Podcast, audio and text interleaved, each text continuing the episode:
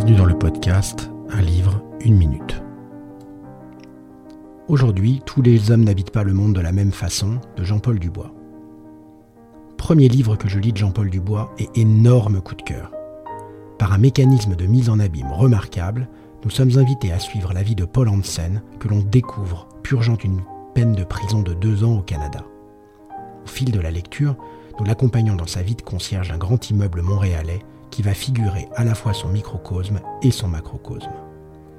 Les chapitres alternent entre la narration de sa vie en prison et ses interactions avec son co-détenu, sorte de Samson moderne, colosse et biker, mais qui souffre dès qu'il s'agit qu'on lui coupe les cheveux, et ceux consacrés à sa vie d'avant, que nous allons découvrir petit à petit.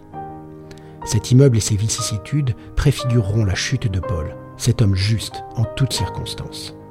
Ce livre est plein de poésie, de justesse, parfois de mélancolie et d'humour également. On le referme en étant fier d'avoir eu le privilège de croiser, pour un temps, la vie de Paul.